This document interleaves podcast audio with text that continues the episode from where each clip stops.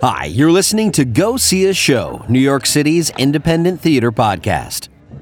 The Chain Theatre's Winter One Act Festival is currently on the boards at their West 36th Street spaces, featuring a number of excellent new works to explore. And Go See a Show correspondent Jason Wang was able to take one in last week. They spoke with some of the folks behind the show, Tourist Trap, after their performance.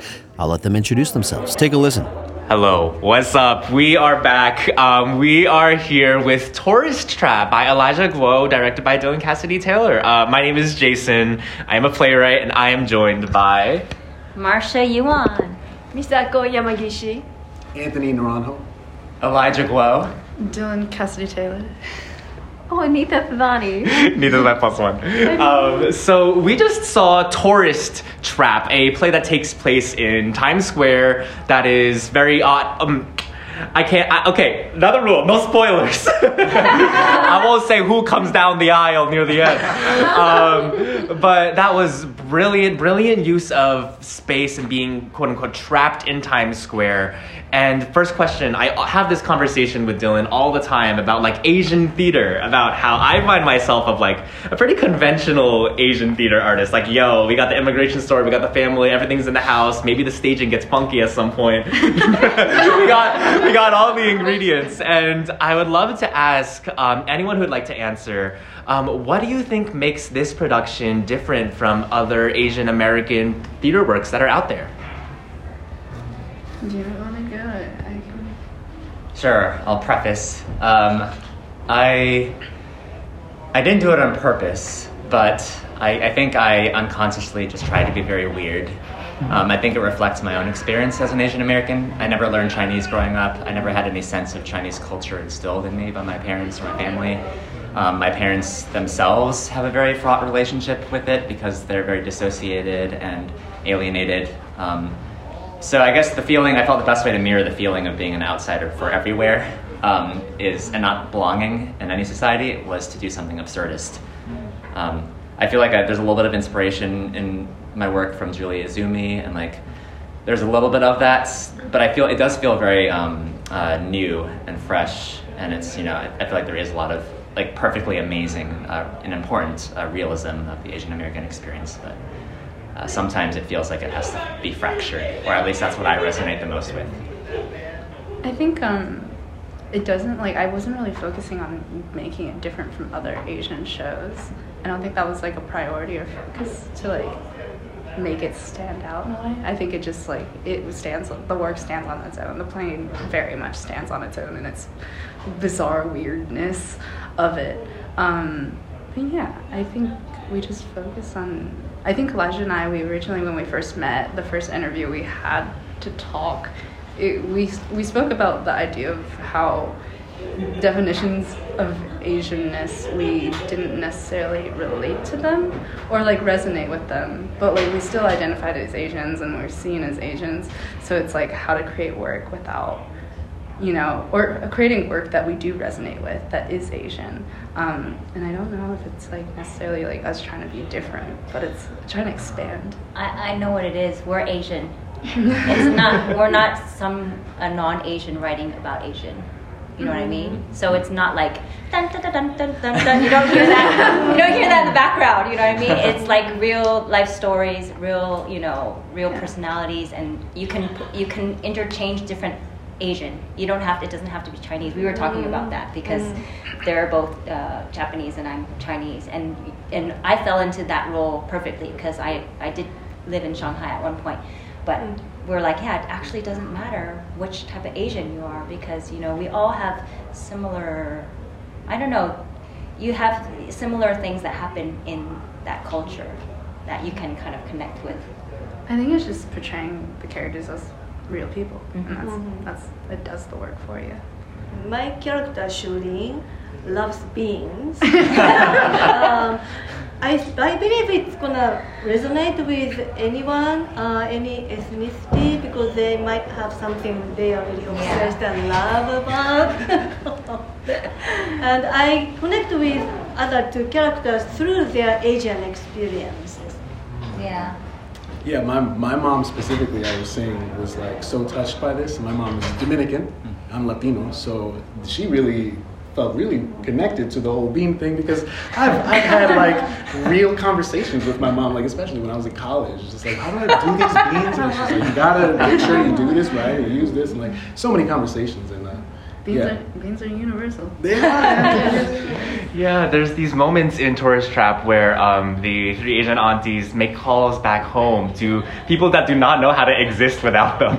And I think that was also just very, very cultural and also very just universal. Even in, if you all weren't even trying for that, I saw like my mom, like um, me calling my mom while she's on the business trips, not knowing how to use a rice cooker when I'm 12 or something like that. I saw there's so much in this by just um, like being um, without even trying to be Asian. It's so loaded. And I think one other concept I want to ask about is the concept of like touring a place versus being guided in a place. So this play opens with a tour Times Square tour guide direct addressing the audience on a bunch of different locations in Times Square that may or may not be real. And um, and immediately I felt this trust of like, oh, someone's actually not just direct addressing the audience, like and just like being funny, but also telling us how to experience this play. We're gonna visit these locations. Here's here's how to listen to this play. And so what I would love to ask, because a lot of these characters they struggle with like meeting a lot of the itinerary on like a tour. Anyone who'd like to answer, what is the difference between touring a place and being guided through a place? I think that's like asking like what's the difference between movies and film. I think it's like you can kind of make your own definition of it, but there's like a general vibe of it. I originally think like touring was like tour guide, so you're touring mm-hmm. people, and guiding means like you're being guided, but also you can be toured, I guess.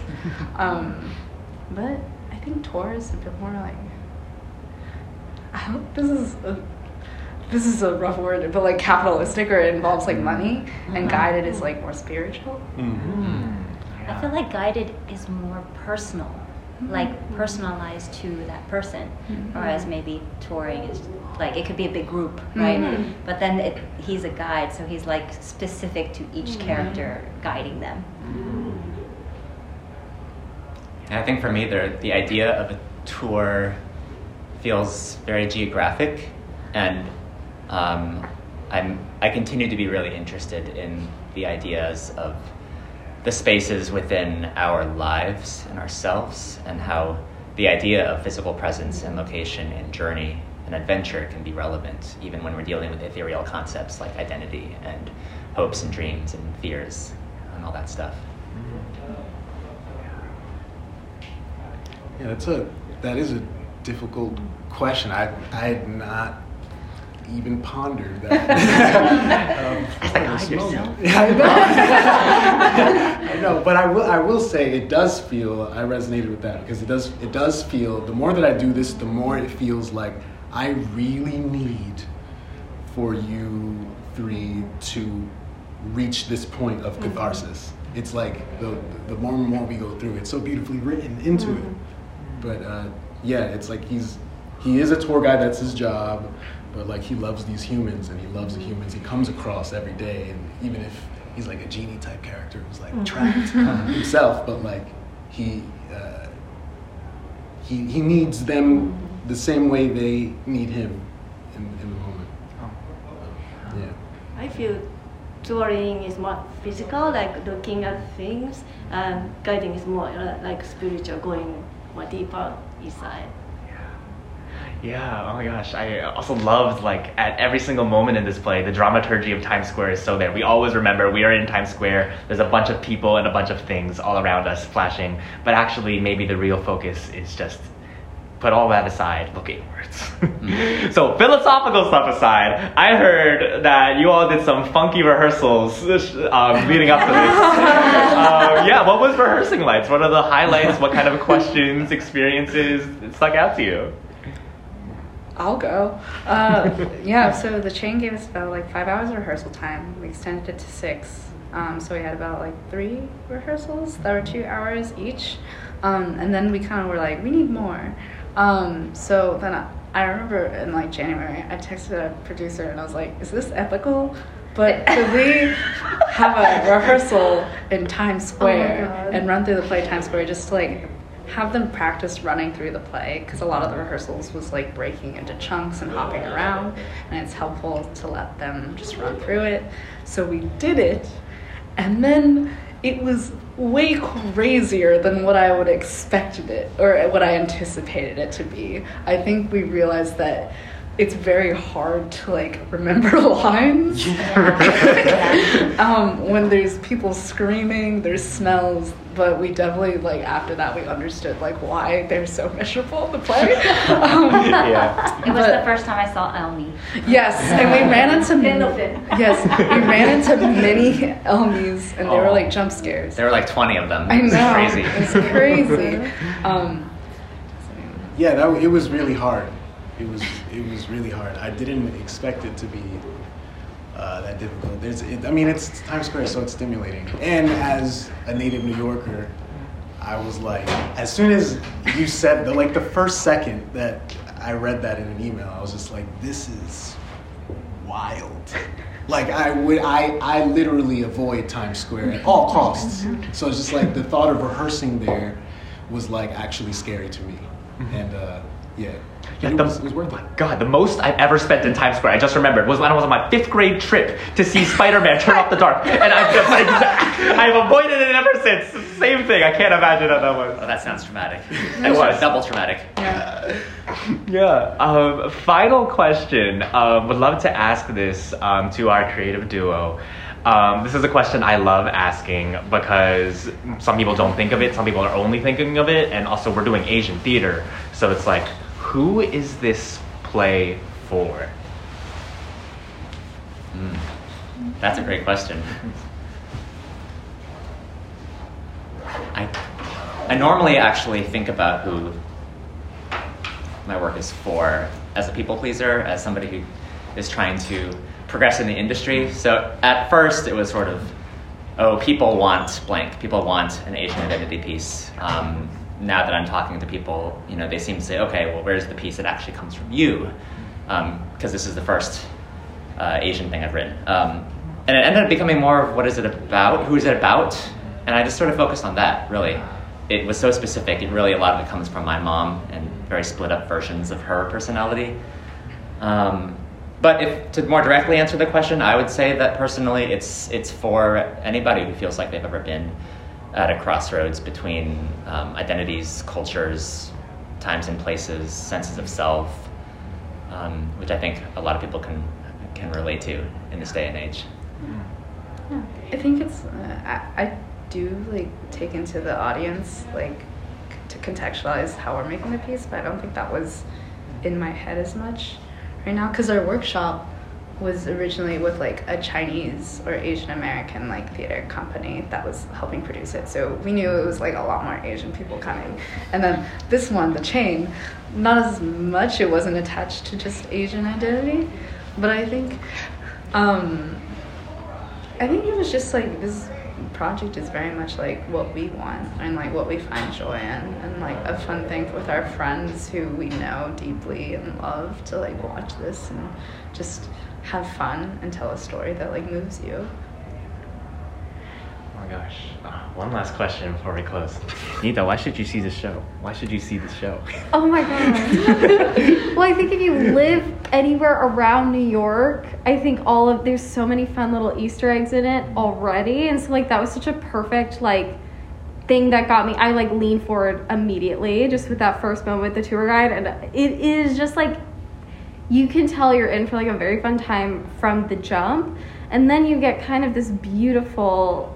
Each each character kind of gets this beautiful journey and a little gift at the end. And if and if your mom is anything like any of the moms there's so many different perspectives and personalities to kind of like gravitate towards. But if but if it if your mom is anything like them this will resonate and you'll you'll feel like you're giving them a, a gift. That's what it felt like for me. I felt like like i wish my mom was here um, yeah Oh my gosh. So if you, if you want to see theater with lovely catharsis, theater that is just um, subverts the norm by not making sense. Absurdist theater um, with Asian auntie style formations and blockings, and also theater where people are trapped in the chain. um, go see Tourist Trap running one more time on the 23rd, 22nd? Thursday, the 22nd. On Thursday, the 22nd. Thank you all so much.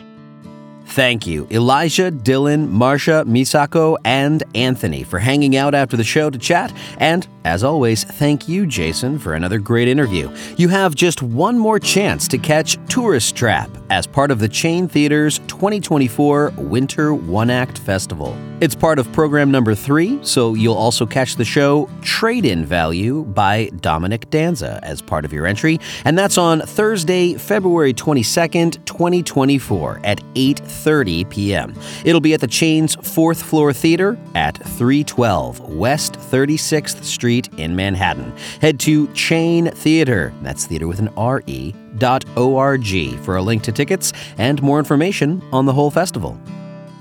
Thanks to you for listening into the podcast. If you dig it, please like it on Facebook, facebook.com slash go see a show, and rate and or comment on the show's Apple Podcasts page. My name is Robert A.K. Gonyo. You can find me on the internet at robertgonyo, G-O-N-Y-O dot com. Until next time, go see a show.